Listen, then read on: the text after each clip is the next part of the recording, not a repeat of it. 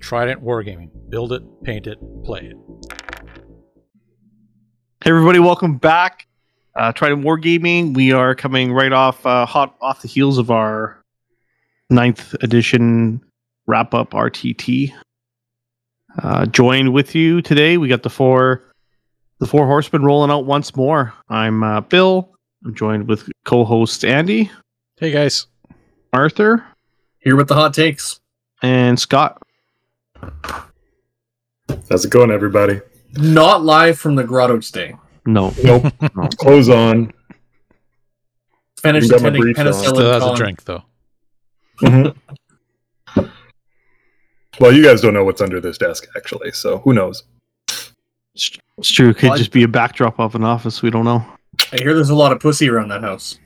More for, than those, for usual. those for those listeners, More than who aren't aware, usual.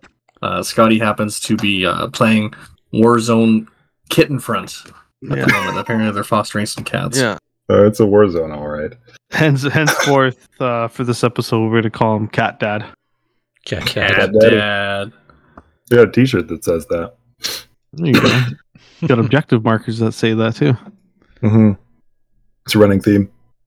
So, uh, I guess kick in, kick into some intro. This is going to be all about our uh, 10th edition uh, kind of rumor mill, a little bit of an episode, and then we're talking about our farewell to ninth RTT, uh, kick off things. I guess some hobby stuff. Roll into that. Um, I'll go first because I got some exciting shit to kind of drop. Uh, yesterday, I was able to bang out a test model for my uh, Drukhari. Uh, pissed around with that for a few hours, just trying to you know figure out a figure out an actual test scheme. It's nice to you know theorize what kind of colors you want to use, but once you actually start laying down paint, kind of where you get a feel for it. You know, how am I going to paint my weapons? What am I going to do equipment? And then that kind of sets the template for for a lot of your big projects. At least for me, uh, anyways, like to do one tester and then just go all in and spray the rest of the army. Commit all the way. Um, I learned a long time ago, actually with uh, with an interview with David Brains about when you're going to airbrush an army, you airbrush it all together, all at one time in one sitting. Especially if you got uh, some chemistry going on and you got to add three drops of this to one part thinner, one part foam improver, add this color or a wash or an ink. It, it can get fucked up really fast. So um, consistency is key. Uh, that's my uh, my hot tip for today. Uh, but yeah, I was really pleased with it. Uh, if you're looking at uh, some of the socials later uh, this week, I'll, I'll post a pic of it just to to show you what you can expect. Uh, but that's They do that's look hot. Very nice. They do, right? Right? It's different They're for looking you. good. They're looking good. Yeah, it's outside of my comfort zone, hardcore. Um, so were the Imperial Fists when I painted those, but uh, I think this would be a lot of fun. So How is it? How is it painting that style armor? it's not power armor, I'll say that. Uh, it- it's definitely different, uh, especially actually trying to manipulate the airbrush and to get some of these highlights in the really small spots. It's Like, not. It's it's pretty close to power armor though. uh, maybe your uh, your Eldar bodysuits with the big big smooth panels. Everything's got spikes and little jagged armor layer plates on it and shit. It's It's like chaos. You should be used to it. Hardcore. I knew I should, coming. yeah, no, It's like no doubt, no doubt. I'm used to painting the trim. That's right. Getting prepped. I was for, gonna uh, say the the big tactics. difference is big difference is the pauldrons, right? There's Yeah. there's no big ass shoulder blade or shoulder shoulder armor there. Mm. That's fair. Yeah. Yeah. So, but yeah, that's that's kind of what I was up to, just tinkering around with that, doing a little bit of building and trying to get one step closer to that fully painted uh, Kari army for tenth. Nice. So, how about uh I'm gonna pick on you, Scott. What are you even doing? Uh, I'm actually working on some Marines right now because that's most of what I've got that's not painted at this point. Like I got like a few Kataphrons, the odd Necron vehicle or whatever, but it's mostly just a bunch of Marines lying around that still need some love. So I've been working on some uh, suppressors. Well, my camera's not great here, but they're uh, they're kind of in there. So we're working on some of those. I got six of those coming along. I got some Hellblasters and some Desolators. You know, all the big guns. Uh, This is- So we the, actually. Uh, what we say, desolators? what? No, no. That's what I heard. You son of a bitch! I thought we were playing no indirect. No indirect for tenth.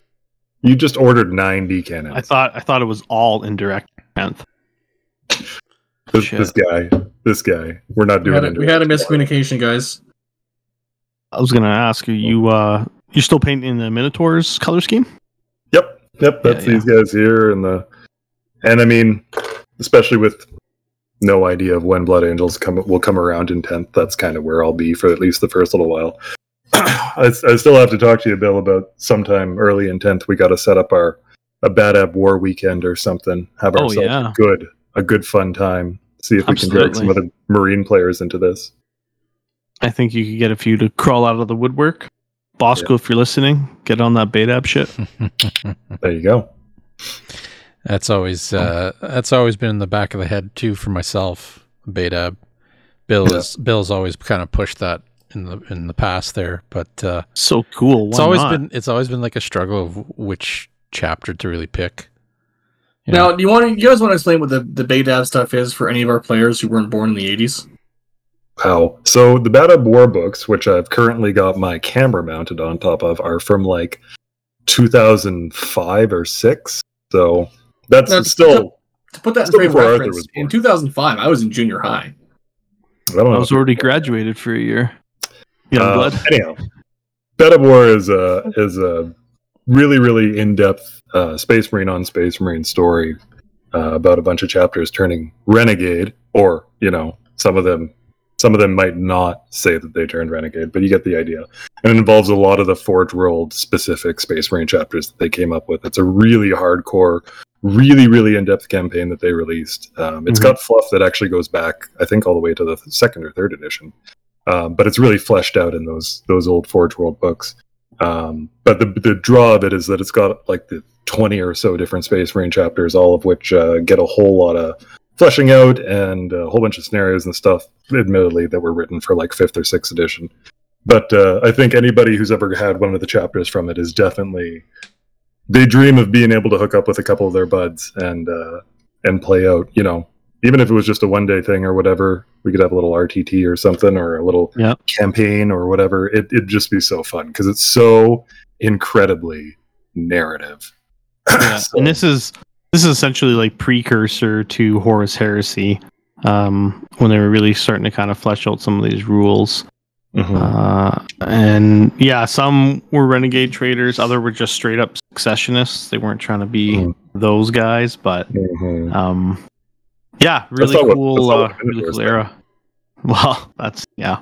it's not what the And not, executioners uh, think either. yeah, and, and not really any of the main chapters, you know, minus the the salamanders kind of Yeah. were involved Yeah. in in the war, right? So uh, a lot of a lot of different cool looking chapters. Some are kind of so so, but uh, definitely if you're looking for like a hobby project, something to take a look at.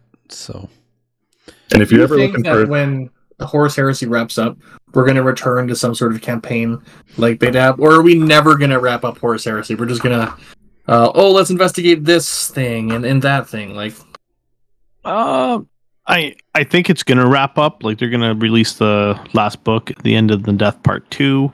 Yeah. And from there, if they were really really smart, they would just they wouldn't even let off the gas. They'd just jump right into the scouring and push hard, which does lead towards like late heresy is early 40k. So as they move towards the scouring, they can slowly start introducing um, that storyline, which could actually lead back into Badab if they wanted to. Come full circle with it. Yeah. I think scouring is also like from a from a fluff perspective, from the lore perspective, it's a it's a great big open area for both the rules writers and the the lore writers to explore that doesn't have a ton of established material, but does have you know some broad strokes and is an exciting thing. So I think we'll be seeing the scouring both within the game from some narrative side, but also from the Black libraries, side. I think we'll be seeing scouring stuff for many years before we worry about running out of material. That'd be awesome. That would be awesome. Well, unlike you powered armored folks, uh, Drukhari being powered armor, I'm actually working on something that's a bit more. I don't know. It's kind of like on the eastern front of things. Uh, I think it you know aligns itself to the good. Really brings out what is what is what is great in all of us. And I've been working on some crisis suits. specifically. So I'll throw a picture of these up on the Instagram. Uh, we got like metal themed bases. Uh, I really tried to get like airbrush blend gradients, and this is something where where like Bill said, I airbrushed it in one day. So every single model is consistent, and if when I go to add a riptide to this army, it's gonna fucking wreck everything. But uh, I guess that's that's down the road. Um, and I, I don't know if I'll I'll be able to even paint another Tau model after I'm done with this because with tenth coming on, I got like nine D cannons to paint. I'm gonna have two fire prisms to go. I got storm guardians I gotta paint. I gotta paint up an Eldrad, uh, and, and the rest of the busted shit. Right. So Hey, just checking. What's the armor save on a crisis suit? who cares? Pretty sure it's uh pretty sure it's kind of power armory, isn't it? Little three plusy. yeah, that's what I Absolutely. thought. What you trying to say? Absolutely. What are you trying to say? He said I'm coming for your three plusy. That makes me uncomfortable. Your three. Oh, oh boy, Oh man. Cat Dad Well- strikes again. Yeah, no doubt. One point for Cat Dad. Yeah. What have you been Uh, working on, Andy? Uh, still slowly building uh, the other Chaos Demons and whatnot. I uh, haven't really done any painting lately. Just, um I think the last thing I did was finish off my uh, Bolt Action Army and kind of been in building stages. Um, so uh, that's kind of where I'm at, time being. Multiple games as well, plus trying to catch up on all the uh, 40k chatter in, in one of her chats and uh, all the posts and releases that GW has been doing. So I'm not uh, I'm not the one that jumps on it right away. I kind of have to play catch up with everybody else. So, uh, but yeah, That's some kinda demons. Um, started to work on them. Uh, it was pretty cool to see some of them on the tabletop the other day at the event. Haven't uh, haven't seen any Slaanesh demons on on the table for a long time, actually. Do you think that's because people just uh because they haven't got the love yet? Because like it seems like people who are into Khorne demons, you know, the Ben Taddies of the world, they fucking love Khorne demons, and the people who like Tzeentch like that as their personality. Where are the Slaanesh demon lovers? Don't know. I honestly just don't really have a clue because I mean I don't I haven't really played them. You know, I haven't really played the 40k and the ninth edition one. I so I'm not even sure what they're really all about. I just I have miniatures. I have a whole bunch of demons of all the gods, so I just picked them because I think they're going to be pretty interesting to paint. Uh, different colors that I'm not used to to painting, and uh, go from there and make some exciting little armies and and of course the the new newest I should say models that have come out throughout the range um, look pretty in- interesting as well. So it'll be uh, interesting to to roll them out in in tenth and uh, just get some games in with them and and paint them up. Just add to the rest of my demons. So um, other than that, yeah, it's kind of uh, just getting that ready and then i have another bolt action army that i've been slowly building as well so yeah that's kind of where i'm at Nice. What Yeah, I want to pretty kind of know. Go ahead, Scott. I was gonna say I'm pretty sure that the people who like Slaanesh is kind of like their personality are much more likely to end up in jail. hey now Uh, so maybe that's where they all are. I was I was gonna make a comment. You know, uh, Slaanesh type players. I was just kind of curious what what job would be their favorite, hand or claw. But uh, I guess you know we can Oh, save that for a poll later on. See Yeah, uh, see how people Discord. vote. Yeah, see how people vote. Now, there's uh there's a, a miniature. I think it's for it's an AOS miniature, but I can't remember what he's called. But he's essentially this gluttonous lord that's being carried by these two large. Oh, the Sultan guy. Yeah, that's Yeah, the yeah. guy. Like I seen I that. can't remember his name, but yeah, I He see- reminds me of that guy from and Futurama. th- that's just uh, that's kind of me right now. Just you know, The- that'll, that'll be my miniature right there. You know, so what the Oh, fuck was the what was that bot from Futurama called? Who uh The something bot. Uh, what the hell is it? Not like an erotica bot. It's something though, along that line. you got my attention? Yeah, I can't remember what his name is. I just Hedonism bot. Hedonism bot. Hedonism That's the bot. one. That's the one. Yeah. Yeah, I just Look at that trivia shit you can pull out. I just think they got uh, the Demon Range has a whole bunch of nice, new and different miniatures now that uh, essentially try to get you know built and painted and thrown on the battlefield. So Yeah. It is one of the better ranges for sure. and it's uh, it's not power armor. It's It's true. It's it's flesh. It's true. true. You guys are allowed to play power armor. I'm not gonna make fun of you for playing power armor. I played enough power armor. I will. I will later. Later. I don't know, Once- Bill. I'm still of the belief that like as soon as this edition drops, you're gonna play like four games of Dark Eldar, and then you're gonna be like, "This isn't it." Well, one once I once I get best painted with my Drukhari, then I'll then I'll play power armor. Until he gets past painted with that. it's coming for you, Arthur. Right on. Gotta try. Gotta try at least. Um, speaking of uh, uh, new models, like Monty was talking about, uh, we have a new website that is live. Uh, it, uh, yeah, all popped off uh, late Sunday, Monday, Monday morning. Uh, it's been really good. If uh, you're listening to our or YouTube video, it's uh, we hope that you went through the website to uh, view it because uh, we appreciate all the uh, all the support on all of our platforms. So, um, what kind of stuff can listeners expect to see and or read on the website? Well, I think the predominant reason for it for the website is part of that Trident wargaming circuit. So just like anyone who's played in the ITC, that international tournament circuit for for Warhammer 40k, it's kind of like the the source of where you can track your stats, your wins, how many points you've collected, how close you are to getting that end of the year trophy. So number one, that's on there, and and Scotty B Mathhammer over here, maybe he'll explain to you in just a minute about how that all works. But also on this website, you're gonna find the links to all our stuff. So the podcast auto goes there. Um, uh, all our, our YouTube, our, our Facebook, pretty much all the socials can go there. But you're also getting some uh, so some interviews. So uh, we did interview Bill as the founder of Trident Wargaming, asked him some of those hard hitting questions of you know where he got into it, what's Trident all about, all that. Yeah. We have uh, an exciting interview coming up about uh, the comic artist of the Age of Sigmar comic Reforged. Um, you know, it's Thank on a, it's got two seasons on Warhammer Community. Uh, comic artist Daniel Schneider. So There uh, we go. that'll be coming out soon. Uh, and there's also some articles. There's a really good, in-depth, very detailed article right now on the website about uh, 10th edition and expectations versus reality. So, like you know, kind of when we see these data sheets out here, how we can we can see these Eldar data sheets and acknowledge that you know they're powerful.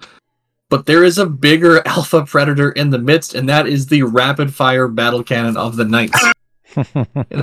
Doesn't matter how busted you think Eldar are, that is the most busted thing we have seen yet. Don't at me. We won't. We won't at you.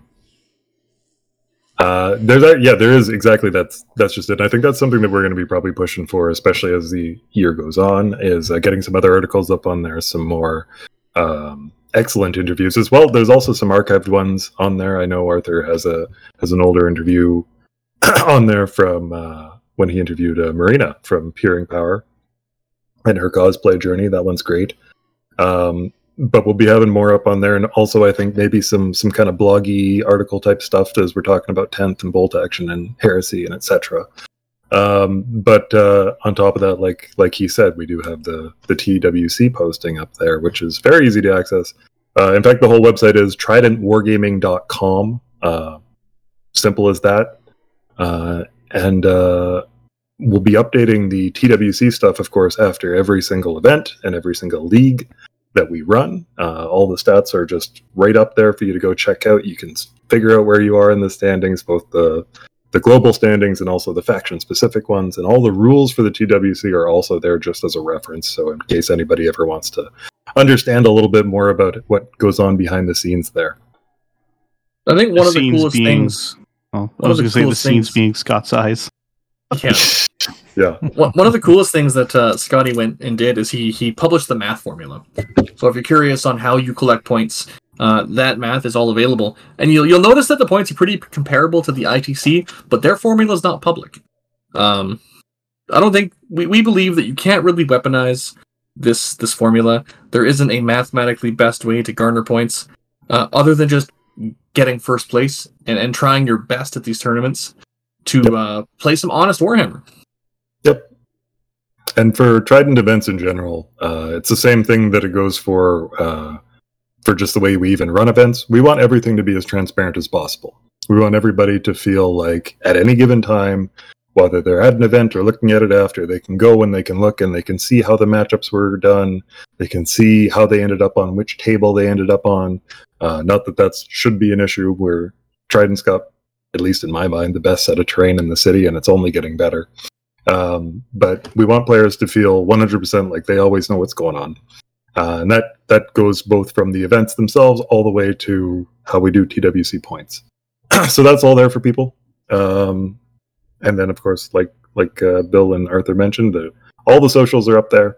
Uh, you can even listen to the podcast right from the website. You can you can really get everything you need from from there as far as Trident Wargaming is concerned. Now, Scotty, you won this last tournament. How many Trident Wargaming points did you win? Zero. Why is that? because I'm part of Trident Wargaming. And but so- if uh, but if I wasn't part of Tri- Trident Wargaming, I would have won 145.96 points. That's it. So one of the things we didn't mention here, but I think it's important to mention, is that uh, we here, the members of Trident Wargaming that are behind the scenes running it, are not eligible to to win these points. Yeah. Um, That wouldn't be you very know, cool. some of us are going to play in these tournaments if we're not the one actively TOing it. Uh, Yeah. We hope that we're going to take part in it. Maybe we can try to win a best general, maybe a best painted, but we're uh, we're not there to to win the circuit. All of us guys at Trident are wargamers too, and uh, that's that's part of it. Is part of the thing about involving ourselves with these events, uh, both as TOs and players, is that we want to interact with you guys. But um, yeah, to to make sure that again we want to keep everything very much above board.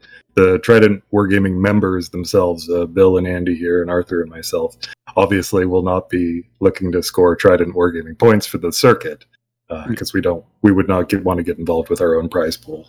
so if you ever see me kicking ass, throwing left hooks on the table, you don't got to worry about me coming up on you. So just throw a couple pints at them; it'll be fine. It's true. I'll forget all my reserves. It'll it's, it's very short, very short uh, rain I'd have. So Oh, Nice. very good. Yeah, that, uh, just to echo that point, I think uh, the biggest thing that we can do for um, running events in the circuit itself is just having that uh, above board transparency and uh, ensuring that the community, which is what the whole circuit's made for, is uh, getting that chance to really interact and uh, mingle. So uh, it's uh, it, it's awesome to watch the events unfold. I think our uh, farewell to ninth RTT was a really nice way to kind of close off ninth kind of put that put that to bed and uh, really just get ready for 10th to drop. Um, I know with 10th edition right around the corner, we're basically on like the eve of pre-ordering uh, a whole bunch of um, a whole bunch of hype around box sets, a whole bunch of hype also around. Yeah, look at those snazzy, snazzy So- little awards shining. so if you're attending any Trident Trident events, here's some of the hardware you can win. I got that one right up there for you here. We got some of the some Oh, of the coolest merch that you can find. So yeah, and if you're as a reference.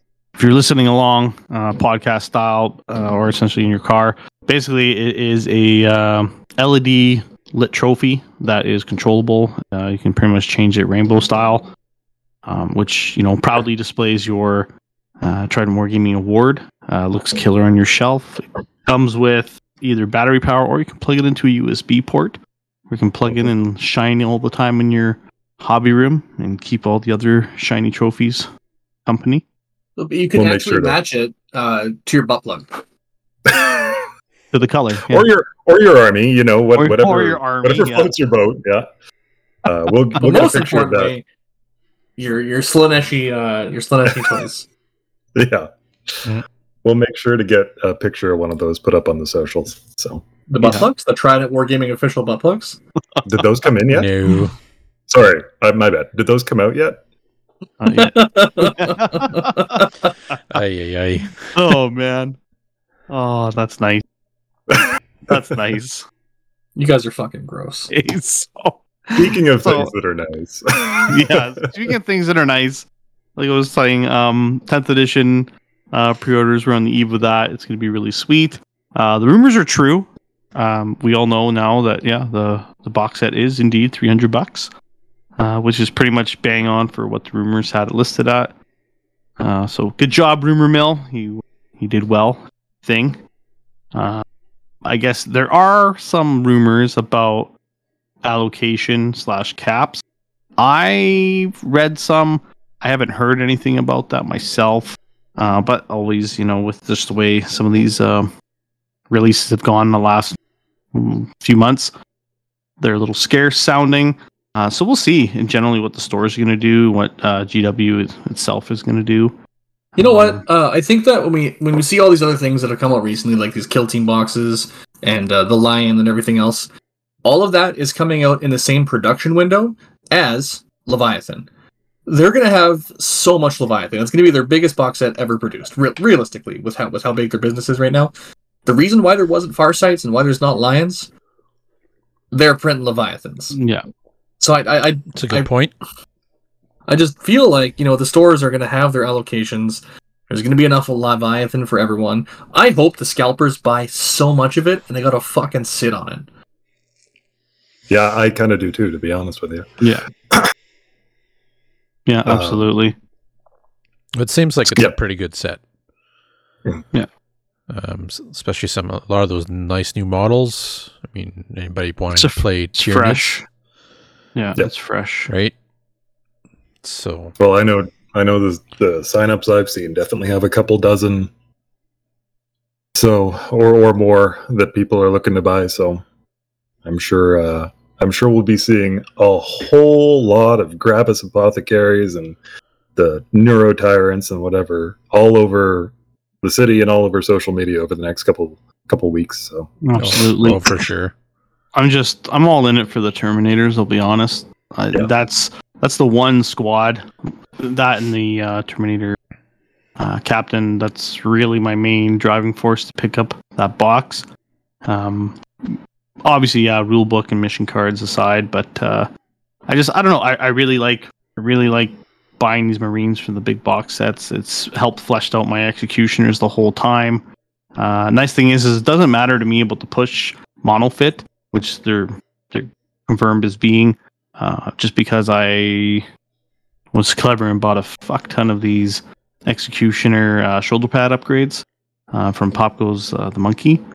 Yeah. So uh, I was able to get a pretty substantial um, injection there with 3D printed bits to make that army very unique. Then I ended up buying more as I continue to buy more Primaris Marines and try to flesh out that army. So uh, I'm looking forward to expanding my executioners pure Primaris force, just to make it one of those things.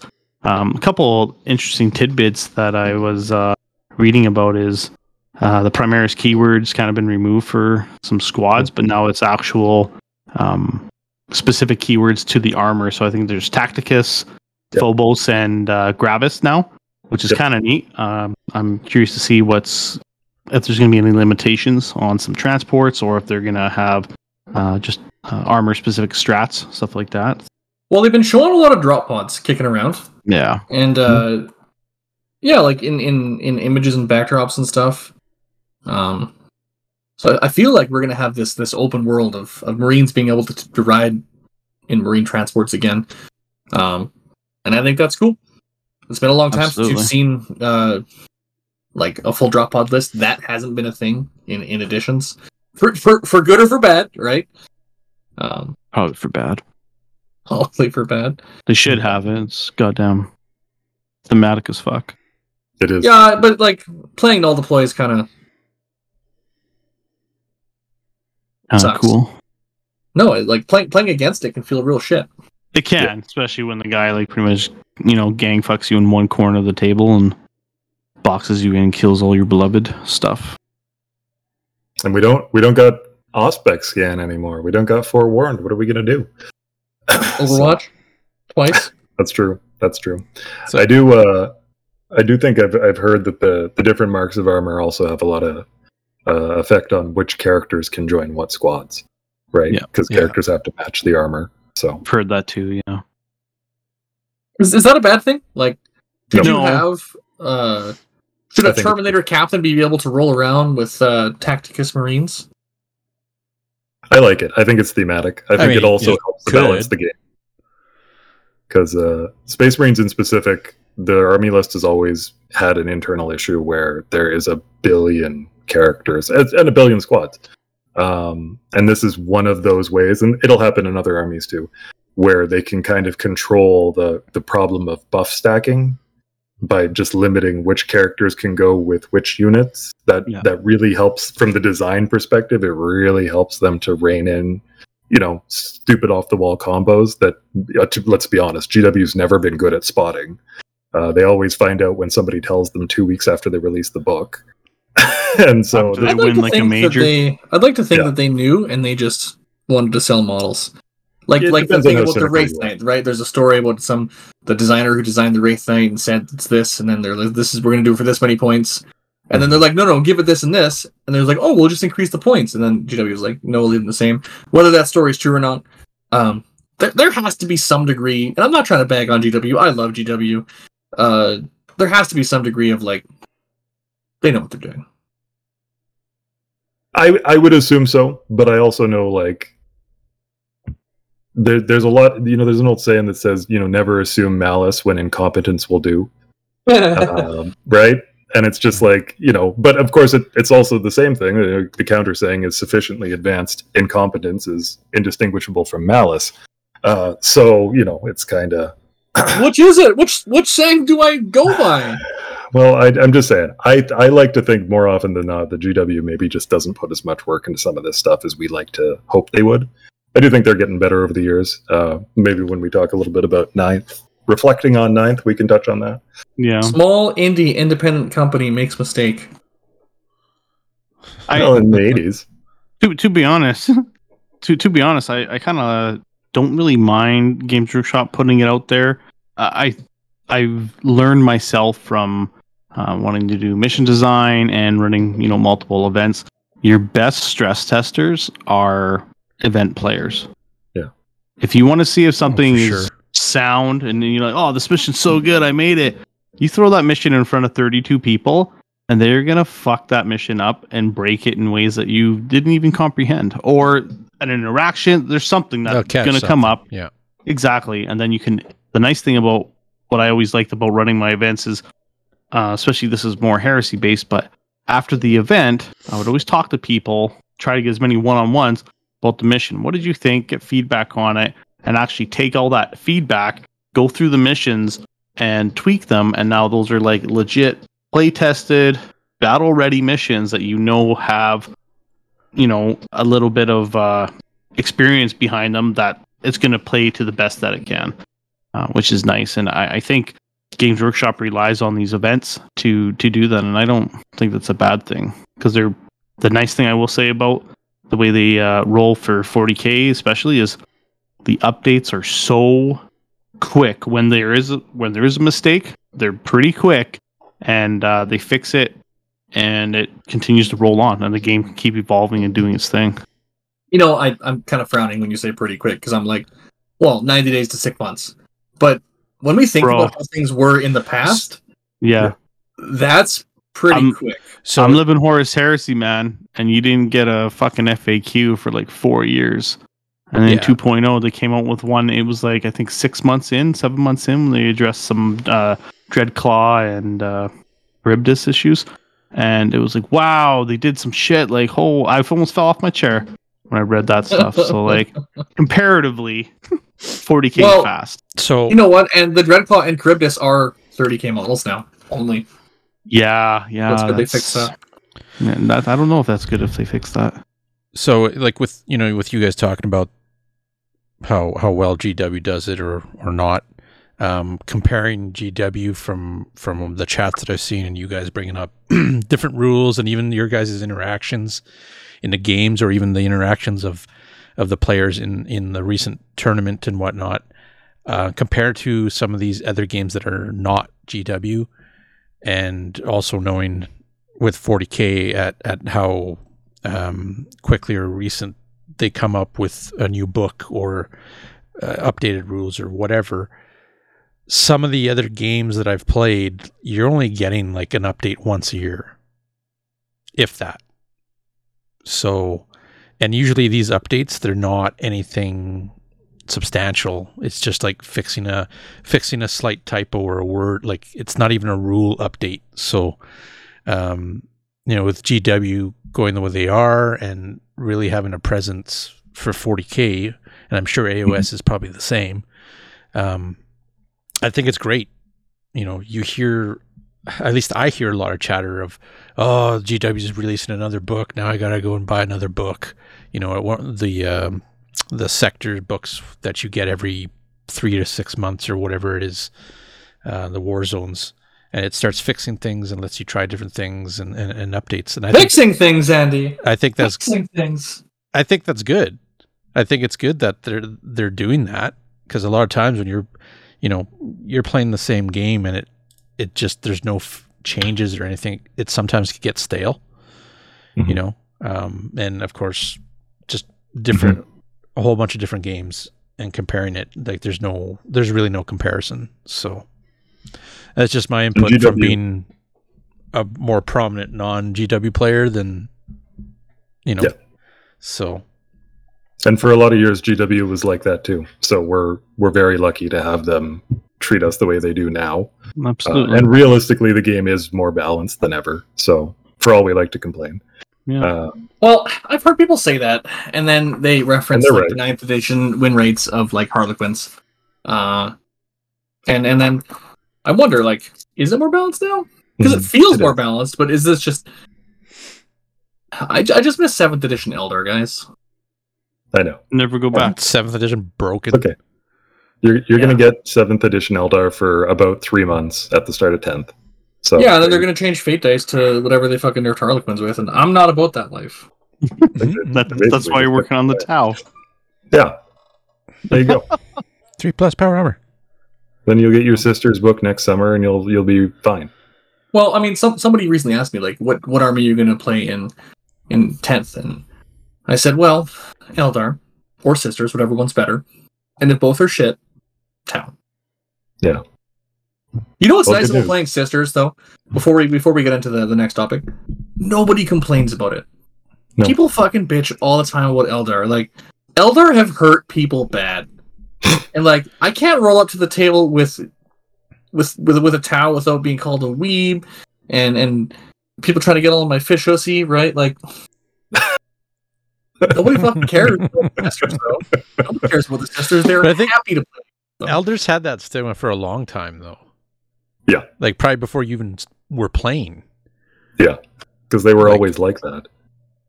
Like Just- what? True. What you They've say? always been bullshit. But they they were they were they were an army that you know that guy played Eldar. You know, like they were definitely ah. a that guy army I can distinctly remember two editions where Eldar was dog.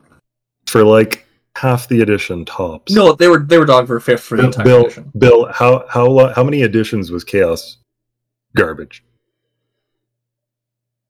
Few More than half of them. more than the half. whole edition. I'm still Where they reminiscing about. fucking belong. I'm still reminiscing about the glory days of 3.5. Okay, I know. like That's, that's why you they never shut up about 3.5. It was the last time they were good.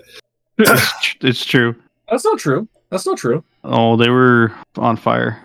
Frick, it's like this is like listening to my opa talk about the war, man. Like it's brutal. It's been a while. Has, I has gotta give it up. so forgotten the Heldrake in sixth? Yeah, for like the Heldrake only though. Like that was it.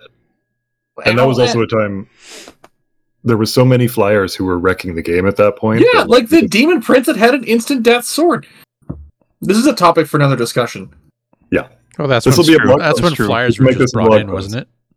yeah. Yeah, Yeah. a lot of them were kind of new. Yeah. Um, Necrons were the boogeyman then. it's true. Flying croissants were crazy. Yeah. Uh, I, I guess yes. That this does lead us to our last topic here, which is reflections of ninth. We talk about what we like the most, uh, what we are happy to see go away. Does Does anybody have a story in ninth of what they think of? What What's your fondest memory of ninth so I got, far? I got one. Sure. First game in. know. First game in. You fuck, one game in ninth. Victory over Bill. Yes, motherfucker. Yeah. Yes. How does it feel, Andy? How does it feel to be like an undefeated, champion, champion of one game Of game nine. of Trident. to never lose a game We're- against Bill? We're getting a shirt made. Undefeated Long, Trident long live the champion. king. Long Mhm. live the king. It's it's it's only Oh, going to yeah. last for another couple weeks, and then I'm gonna get my ass so kicked in hard because of all you vets. I'm gonna be coming in swinging, and you guys are just gonna throw me a left hook, and that'll be it. It's okay. Fuck Bill but- Bill. But but Easy money, Bonko. easy money. But I, I I'm very very excited to lay the smack down on a couple of you guys. You know, in the near future, ten years from now. Um, just excited to to come out and play and, and actually Yeah. learn again, like 40k again, right? And and learn from the masters. You know, um, essentially old is new essentially again. the game, and and Yeah. just get rolling dice. So I got beautifully painted Tzeentch army ready to go. Let's do it. Get out there, work on some better miniatures, and yeah, kick Mhm. some ass. Andy, I think you really touched on something that's probably the most important attitude to have when you're coming into a new edition or a new tournament or when you're somewhat new. And that's just just get excited to play the game. Uh, you can't worry so much about like wanting to win. And I know it's a game. Everyone wants. Nobody plays chess to lose. No one. No one wants to roll up and play a game of checkers and just get fucking rolled over, right? Like, uh, and that's the same for Warhammer. You you. It, it's a two player game where there's a clear winner and loser, right? And unless you get a draw, but that's rare. Uh, but for that first little while, and maybe even all the time, frankly, you have to roll up with a desire just to play a good game and have fun. It's Yep. true. I would table flip that chess table though. just just saying. 40k, I won't do that. Heresy, bolt type, chess, checkers, I will table flip that shit. You not about that chess slave? Ma- make a mental note about that. Arthur, what was your fondest memory? I don't know, man. Uh, ninth had a lot of had a lot of ups and downs. Uh, we didn't get to play a lot of early ninth, and uh, I, I was pretty salty about early ninth because my I was playing primarily sisters then, and sisters got a downgrade. Their their ninth edition codex was worse than their eighth edition codex, and I never really got to play the eighth edition codex because of coronavirus. Mm. So uh, it just it never felt really that good. Uh, and and I, I played Sisters until until Eldar came out, and Eldar felt really good. I think maybe one of the most satisfying games in ninth is the first time I rolled out with a ten man squad of Dire Avengers. I was playing them in Biel-Tan. I had Guide and Doom up, and I hit them on uh, two different versions of a one CP strat for for exploding sixes, and my dice popped off. And I think my thirty three shots turned into like like 70 shots and wounds and it was just obnoxious it was against like a i don't even remember what it was it was like a big thing and he had rolled it out thinking that haha nothing will ever kill this and i'm like bet uh we were both shocked and then i was happy and he was sad and it was it was just it, it was awesome You got to farm the tears. Farm the tears. There you go. i think that's like Oh, 50% of playing eldar Farming tears. farming tears Keeping Do- track do you of uh, your dice. Do you have a negative memory? I know you probably don't have any negative memories of ninth, but what Oh, was I'm sure. what's the I'm sure he closest? does. Sure, he does. His negative might be one of my positive ones. I was Involved- there when did- One Wound did- Chaos Space Marines fucking beat Eldari boy. That's So- one of my fondest. Was it a Black Legion army? Yeah, That was. yeah it was. uh, Good. I got this bad problem of uh I think that stems because in in seventh edition I power gamed as hard as you could get. And uh, people used to bitch about like, oh, I'm playing Arthur again. Let's see what bullshit he's got. and so after that, I, I stopped power gaming as hard as I could, and I started playing like pet lists and, and things that were good, but not as good as they could be. Did you say pet And, uh. Yeah, like like a pet choice, like playing a Excellent. playing like a Warwalker because you think they're cool, Ah, not because they're fucking optimized, right? Also narrative. gotcha. And so I, I rolled up to a house tournament I hosted, and then I rolled up to like two more tournaments. Uh, and not only did I not win best painted at them, and did I get completely fucking robbed, uh, I went on like this 12 game losing streak, and I lost to some of the worst players known to man. Just like absolute dog chaos players, just like scum of, of villainy, fucking wretched. Uh, like I, I don't even know. I think they breathe out of their mouth. Some some real mouth breathers. Subhuman creatures. Wow.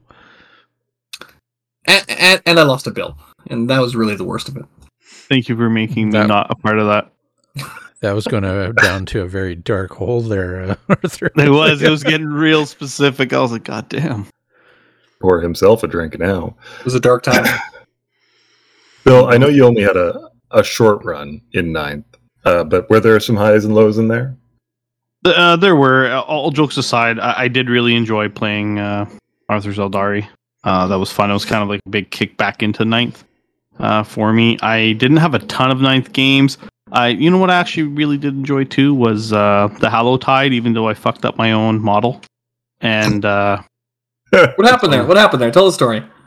That's uh, a good one. oh god, so staying up super late, and I ended up No, you're not Uh, selling it. Bill is so committed to playing fully fucking painted. The guy stays up till like 4 a.m. to paint like one model. When every other guy under the sun would just throw some random Chaos Terminator in there and be like, yeah, that's my boy, Tech Marine. It's true. It's true. So, yeah, I, I was very committed to playing fully painted. I ended up broke, breaking off power fists off my cataphract terminators. I had the accursed weapons, right? Power swords. So I was painting those up. Uh, I painted up a couple of my obliterators, and I painted up a really nice kick-ass looking uh, master possession. And I was up till about one in the morning. It was hardcore. I had to be up early you know, you know, because as I'm going to bed, I was like, "Holy fuck! I forgot to paint another obliterator." The left side of my brain was kind of gone, so I had to wake up in the morning and real early as I'm running up the stairs, the master possession fell off my tray that I was holding stuff on and immediately got crushed under my foot. Ooh. Yeah. Um, that sucked. So I'm like, oh fuck, I can't salvage this. Like, what am I gonna do? Okay, I'll just sub in this sorcerer, which kind of cut me inside a little bit. Uh, anyways, went to the table, painted my uh, obliterator, finished off, made those swords look really cool. Uh, Sure did. Went to the event, just right out to lunch though. Um, But still had a lot of fun playing in it. Uh, it was a lot of good time. Made myself a cheat sheet. Tried to kind of walk my way through and I say walk as if it was an elegant thing. It was more like fumble fuck my way through my games. Uh, but uh, everybody who I played was really cool to deal with and talk to, uh, which was nice. Uh, that was a two dayer, I believe. Yep. So first day, I think I played two games and then I bailed because my brain just wasn't there. And then I came back day two, finished it out. It's really good. You did. Um, that was a lot of fun, and then I had fun at the uh, Ryan McLeod Gaming Memorial before he set off to uh, helicopter school. That's not the Uh, full name of it. guess. What, what what was the full name? Can you can you tell us, Arthur? That was as good as I got. I knew it was something like that. Oh man, I think Scotty has it memorized. It's uh, Ryan, Deborah, Emmanuel, Scott Beaudry at gmail.com McLeod Memorial Tournament. so Annual. Very nice. Annual. annual, yeah. I do remember Bill coming to me that morning of Hallowtide, and he had there was no life in his eyes at all. It was no, it was fucking glazed Yeah. over. he was completely dead.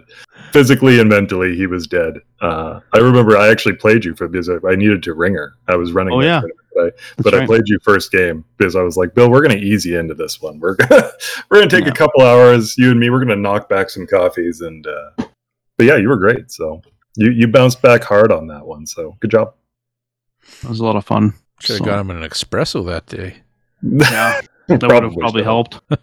um, i- i- and in all honesty, uh, like kind of lows for ninth, I I can't actually say I've had really that many. Um, if any, Losing to Andy. all like all well, that was definitely a thing. But you know, what? I I learned I learned more about my army in that particular game, the Drukhari, at that point, uh, than I even realized was what their shtick was. Have you ever even won a game with your Drukhari? I've only played one game with the Drukhari, man. You're not going to leave an edition never having won a game with a faction. That's true. I'm I'm hoping to redeem myself uh, Yeah. Thursday. Thursday. Holy fuck! That I'm going to bring the meanest Hail of Doom list ever. Of course. And he's gonna clock you too. But it was Yeah. quite That quite was, a different Quite a different feel com- compared to what you're used to, though, Abel. Yeah, yeah. Don't peek and don't don't get killed. Yeah. Um, I was too aggressive, and uh, yeah, I really I aggressively deployed up like right in Andy's face. Uh, I learned flamers are still a thing. They hurt really bad, and uh, Drukhari do not like to get attacked first because it kind of If it makes you feel any better, Bill, put it in the bad side. everyone else this last season of Warhammer and the season before have learned that demon flamers are a thing. and they hurt really bad. Uh, They're- they're like I think everyone can show you on the doll where demon flamers have touched them. Yeah, they hit hard. I was pretty. Uh, I was impressed and scared at the same time. And- That's the nerf profile. yeah, it's fucked up. You, you have the right attitude crazy. though, right? Which was that like you know you did learn a ton, and you can learn a ton out of a loss. So Yeah. Absolutely. I that was kind of, I guess, another positive for me is every game, uh, win or lose, I, I learned a shit ton. Uh, there were tons of fun just kind of going through them all. Um, really just tried to hit it with, you know, very open minded and learn as much as I can. Uh, in the movement phase, honestly, it felt like you're cheating so much, like with all the movement manipulation you can do, and then fight phase consolidating. That's probably one of the hardest things for me that to get my head around that. Um, but yeah, it was it was lots of fun. I enjoyed I enjoyed ninth quite a bit. So looking forward to tenth. I think I'll I'll touch on something actually that that Arthur kind of referenced a little bit there, um, with just my memories of ninth, or or the way it will sit in my memories. Uh, you know, a week or two from now, um, and that is to say, I think my best and worst memories are are tied to the same thing. Um, I was actually just looking, just actually on Sunday, just on Sunday night. Um, I think uh, it it turns out I think I pending one or two more games. I have 248 games of ninth that I ended up playing altogether. Oh, Uh. So you know, it was it was pretty good over uh, over the couple of years there. Um, and that the thing that I think I, I liked the most is really that it was, to my memory, the best balance we have had.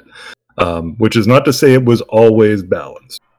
Uh, but the main thing is that, like, when I look back on it, is I, especially competitively, like in events, I exclusively played armies that were, at best, pulling like a 50% win rate in the meta, usually a little worse, sometimes a You, lot you were worse. never pulling the like the sixty six percent Uh, win rate armies at their time, right? No. Well, I, I never got one. uh, I did have one. Was- AdMech, did, but AdMech, the problem with AdMech is that uh, we were COVID? right still in the heart of COVID, right? So Yeah. there were parts of the world where you could get events, but in Edmonton there really wasn't. But um, in any case, but you know, going to all those events with those armies, I basically never felt like I couldn't win. Um, and that that's not the be end be all to end all of balance for sure. But it's it's a pretty strong indicator that there were times, you know, against sometimes against some pretty good players, sometimes against armies that were overtuned. It wasn't to say it was it was perfectly balanced all the time. There were armies that needed needed to get nerfed, but I, I very rarely ever was like, well, fuck, like what can I do to win this this game? Like, is there a way? Is there a path? Uh, short of just you know rolling nothing but sixes for three hours. So that to me will be especially you know after what I saw some of the eighth and seventh. Um, that for me will be something that, that sticks out, I, and hopefully will be a, a feature in tenth as well. Uh, we'll see. Uh, and there were some tougher times where things got a little hairier, but you know, if I were to make one comment on ninth, looking back, that would be it. Um, the worst memories I have were the, to my mind, two games I think I played the whole edition, which to counteract everything I just said, I have no idea how I could have won. and they were both versus Tyranids before they got nerfed. Um, and both times I was playing AdMech at basically the lowest possible point that you could play AdMech at. Um, so it was bad. It was bad. But but these were this was you know a very very tiny little tiny tiny tiny little islands um, in a very vast sea of like I said almost 250 games. I might try to fit two more games in just to hit 250 for the edition. Um, Can we can we talk in just a sec about what we think the most broken on release or like the most problematic like army was? that that might that might be a long form discussion. We might need to write that out. Well, just your hot take. Oh, we're we're like we're flashing the panning this, eh? Yeah. like I have to pick one unit or like one, one, ar- one army, the most the most broken army at, at some point in the edition for you. the the most broken army on release that never really got played was Votann.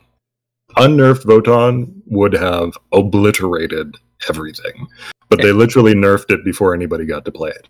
That anybody actually played, I would actually say I think it was Tyranids. I know that there were a few that got pretty up there that you know it was. You think touch and go, Tyranids were worse than Harlequins? Yes. Harlequins, the po- the pony only had a few tricks. The Okay. Tyranids showed us that you could fucking shoot that horse, and man, he just kept coming back. So In, in my humble opinion, before we go back to uh, your your 250 games, was Tau. you think? Uh, on release Tau with that unnerfed Mont'ka and those cheap crisis suits. Uh, those were the games I played where I was like, it's not possible. For them to win. Yeah, for for me to win. Well, there's the different army perspectives there for you. Hmm. Bill feels that way about Chaos Daemons. Well, we're on the topic of, of, of other editions, what was the most broken army of any edition? Like hot take that you played. Jesus. Probably uh like that on release sixth edition Necrons that came out like, right with right with the launch of sixth edition too. Yeah, man, you had those like like eight fucking flyer lists that like right when snap shooting was invented, like you could literally on only hit them on sixes. And and back then, despite what GW says now, there was no rerolls, right? Like rerolls No, were, were rare. There, there was not many, and like that that list, like if you didn't have it, it changed the meta for months. Like, and I mean, I know lots of things changed the meta. This hard changed the meta, right? So that would be my guess. Um, there was that eighth edition Iron Hands stuff was pretty nasty. Uh, that was pretty bad. Uh, Leaf blower in fifth was a thing, but Billy, Andy, Hmm. Oh, that's a, it's, Huh. it's been so long. you guys are synced up. What, what's the what's the most broken on Um, release thing in 30k heresy? Maybe that's Hmm. a, oh, if, I, if they're gonna say Custodes or Thousand Sons, Yep. No, um, what? for 2.0, for 2.0, honestly, the army that sticks on my mind of just being a little bit too over the Let's top see. is uh, Dark Angels. The Lion is bullshit. Yeah. It's an auto 8 inch charge. Hits on pretty much threes all the time, and uh, if not twos, and then wounds on twos because of some Fleshbane bullshit sword. And I, I don't really dig the mechanics of the Lion. I'll be honest. I love the Dark Angels army. The fluff is cool. You know, Luther's Dark Angels for the win. But as far as like like over overtuned for rules and stuff, I would lean Dark Angels. Um, I am sad to say that Imperial Fists are probably not too far behind.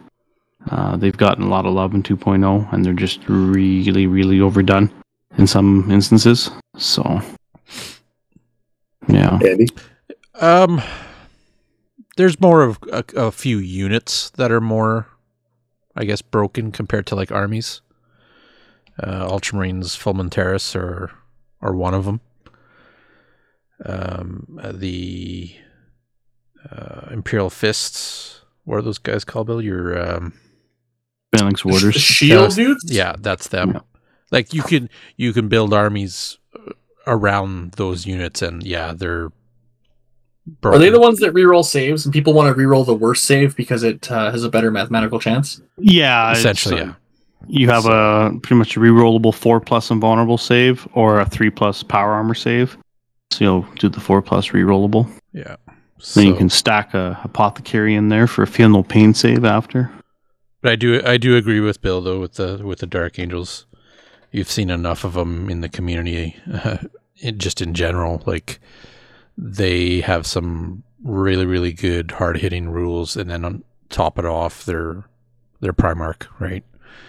Um, as Well, I got good news because Lion's going to be fucking douchebag in 10th edition 40k too. He's gonna be hardcore, yeah, he will be. He will be. so, uh, How are you gonna put okay him down? it though. How are you going to put the lion down? Am I gonna put him down? Yeah, intense. Here, I, I'll I tell have you. asked this I'll question. Tell you. D cannons. problem is, you still got to get within 12 inches of him, right? And that's the problem is that as soon as you're within 12 inches of the lion, you have exactly one shooting phase to put this to an end. Because after Yeah. that, he's in combat. And yeah, he'll take you down. E cannons. I mean, you're not wrong. They definitely can do it. So Do I, do I, do I So have to say it again? again? Did, did I stutter? Yeah, I'm not, I'm not The- sure the- the- the exactly cannons. How to do it. that's, that's what it's going to sound like when all nine are thundering and over. Oh, did you come out of your deployment zone? The the the the D cannons. did, Did you want to play the game? The the D cannons. Too bad for you. Scotty kept bitching for for listeners out there. Scotty kept bitching about how egregious the D cannon data sheet is, and like we don't know points yet, but the data sheet's fucking wild, and he Some- just wouldn't stop. He wouldn't stop complaining about it. So I bought nine. Well done. Just some, because. some people, there are Eldar players who know the points, Arthur. So True. Yeah. You know? On the, on that, time for the Arthur's hot take segment. zoom in on his face. Zoom in on his face. You guys remember uh, Yukon Jack's "Shut My Big Yap"? Yeah. Yeah. All right, well here it is, but a little bit less white and angry. uh, Magic the Gathering has done something wonderful in that it playtests things years in advance. Um, and they have a iron tight, uh, do not fucking leak shit, or they send the crusade after them. And like they do not fuck around. And there are not leaks about future cards publicly. I am sure in elite circles that info still gets out. Now, the people that playtest Magic in advance, they cannot play on the Pro Tour. Now, the Magic Pro Tour is, is, is a it's a bit of another thing because like once you make the Pro Tour, you're kind of on Pro Tour, and then you're Luis Scott-Vargas for life, uh, or or Brad Nelson or any of these other big names who have never left the Pro Tour and they just get paid to make appearances and really sell the game and kind of sell that YouTube content creation idea that anyone can do it. But Warhammer doesn't have a Pro Tour, not like that, not where you get paid for winning. Not seriously. Uh, you win the LVO, you're not taking home bank, right? Um, but all these content creators that get access to playtest rules, uh, they still get to play in all these events. Uh, and they get yeah in 40k uh, and then they get access to info and points costs and data sheets and rules and uh, all that way before everyone else to playtest it now i am sure that to some extent that playtesting is effective and i'm sure to some extent it's fucking not at all because we look at Votann's release and like you can't tell me they playtested that What happened? uh, and like how how far in advance are they playtesting? But they have access to the most powerful thing, information, and they still get to play in tournaments. And to what extent this is uh, infiltrating circles of your local GTS, we don't know. There are rumors about players here in in uh, Western Canada that are part of that playtest circuit. They have access to advanced rules points, uh, who have won tournaments here. So Yeah. is is that fair? Uh, we got tournaments rolling out in in July. There's two of them. There's two GT level tournaments. Um, uh, one one's a team tournament. One is a a, a GT that's pretty prestigious in Edmonton, hometown. Uh, I want to win hometown. Scotty wants to win hometown. We don't have pre access to rules. We are playing at a disadvantage to people that do. Yeah, I don't think and- that's right. Like, like Bill mentioned a little earlier, the thing is that it is like because GW is historically so bad at playtesting.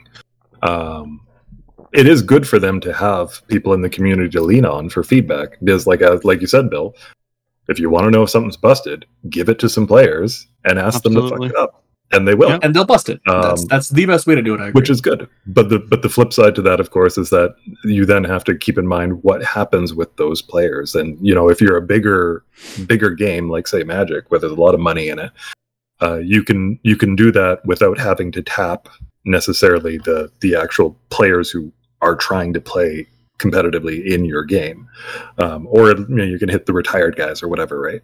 With 40k, you know, we're still at the point. I think 40k is building towards that. All of Ninth kind of felt like a big glow up community wise, and, and with the way that GW interacts with the community, especially compared to how they've been the last few editions. But yeah, we all see it where you know there's YouTube channels or semi-pro kind of teams or whatever um, even maybe not so pro like you were mentioning we have people here in western canada who are very good players but like you know you wouldn't necessarily know as a household name who are apparently getting access to this stuff and they might not have gotten access to it from gw they might have got it from somebody from somebody from somebody So sort of. But you get the uh, idea. Yeah. but you get the idea where it is problematic that some people especially right when there's a big change like 10th edition or at the start of the seasons that we had at ninth some of these guys are getting access to the rules all the rules you know a month ahead two months ahead whatever. And yeah that that does prepare them better than other players. And if you're not super into the competitive stuff it really doesn't matter. But if you are you end up going like well you can't get like games are hard to get in and it's not a short game. You can probably play one or two in a day Yeah. uh, if you're just practicing so every bit of time matters but uh, but that is kind of its own philosophical discussion on on what we do about that. I my personal take would be that we just hope that the game keeps growing to the point where gw doesn't have to tap people uh, to play test their game who are simultaneously looking to play at the biggest events in the world. Um, but that's also how much can you really do about it from our position right? Well, you run your own circuit. You do and you create this this uh, a series of the greatest tournaments uh, underneath a very particular yellow and uh, white and black banner. And then you make stipulations that if you're a playtester, you, you can't win uh, the Trident Wargaming circuit. Yeah, yeah. You have a, a, a three pointed logo for it, maybe, you know. I see where we're going with this. Mhm. I see where we're going with this. Uh, all jokes aside, that is not currently a stipulation, but It's not. It's not. and that's that's fucking my hot take. That, Got that one's for on you. Ryan. That one's for So- Ryan. That one. We told him we'd do it. Well, Well, for- I mean, okay. for sure. put it in a 30k perspective. We'll, we'll stay here for a sec. Uh, you guys know some guys who are 30k playtesters, um, who, who maybe were competitive players. Is it fair to roll up to the same event if it's a, and I, and I know 30k is not currently competitive. Is it fair to roll up to an event with a guy who had pre-access to rules? No, of course well, not. it can definitely lead to feels bad, right? I, I don't think it matters what system it is, uh, be it 30k or 40k. It, it would definitely lead to feels bad just because it kind of feels like you're almost set up for a gotcha at some point in the game. And, you know, um, people have listened before kind of know my stance on where I'm at with gotchas and We had an like episode so- on it. That's true, we did. So, Yep. yeah, I wouldn't, I Um, wouldn't dig it myself. So, Straight up, On a, not really oh, fair. sorry, go ahead. You know, on a on a happier note, uh, on on a note of something that'll make everyone happy, uh, let's touch on the uh, tenth Community Day that uh, you're going to be running, Bill. That's true. Yes. Uh, so June 24th is going to be the Leviathan release date. Uh, we are going to be having a uh, mini Trident social uh, over at Comic Fever. We're going to be doing some, uh, uh, obviously releasing Leviathan, and guys will be coming in, coming to pick up their boxes. Probably do like a cake and some beverage, maybe even tailgate it outside of Fever and uh, just you know enjoy the day, have some fun. Um, it's nice when Cracks. you get these big what? Crack some Crack beers some in the parking lot. Yeah, you could North Side, man. Um, so you know you can always kind of uh, roll out, enjoy. I know we did. it Planet before. Wargaming does not condone drinking and driving. No, no, we. Uber, cab, um, Yeah. call Arthur. He'll drive you home. It'll be fine. Uh, but yeah, no. It, in all honesty, yeah, it's always nice kind of busting out these uh, little social events. We've done them for previous epi- uh, episodes, previous um, editions, and uh, it was always a lot of fun. So definitely, if you are out and about, come stop in, grab yourself a piece of 10th edition cake, and uh, yeah, definitely uh, come and part. It's also it's a great idea for people uh, with these edition release box sets. We always have this thing with uh, people trying to sell half the box, right, or trade half the box. Listen, you're gonna have a couple dozen people coming to pick up their box.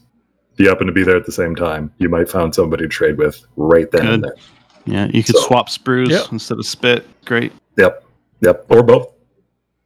We don't judge. No, Bill, I will trade you my Terminators for the rest No. of your box. No. No, you don't even want to hear my offers anymore. I'll I'll take I'll, I'll take your Marines for the knit stuff. No, I kind of want to sell the knit stuff. I just want the Marines and the one book. I don't need double sets. I got Okay, enough Bill? shit. Bill, hear me out. Fifty bucks for the Drukhari. That's three dollars more than Arthur, and I like that, but Oh, uh, still not not enough. No, you need another zero at the end. I'll, I'll wait till you're done painting them first. You don't have. Yeah, I was just gonna so. say if That's what I was offer gonna them say. 55 because they're painted. That fucker in the corner's waiting too. Oh my God. Yeah, All paint right. them, base them like my army, and then I'll buy them off you. yeah. Here's the a- as we as we wrap up. Uh, something else we should talk about is uh, the the next possible place you can get your TWC. yes. yeah, The next two places. the next two places you can get your TWC. So, uh, by the time this episode airs, uh, signups are coming pretty close to closing on uh, the the Trident Wargaming League Summer League. Uh, the Summer League is going to have one game a ninth, just because we don't have tenth stuff yet. And then, uh, hell, if if when you get to that game you want to play tenth, if it's so, play tenth. That's totally cool. And and following that, it's just straight tenth edition. Um, uh, it's it's 20 bucks to play. It's going to get you six summer games. It's going to get you a chance at twc points. They're they're they're hard to come by. This is an easier way to come by them. And the best part is you're going to get the chance to meet warhammer players to to you know make new best friends. Uh and there's bonus points if you drink beer at our club while you're doing it.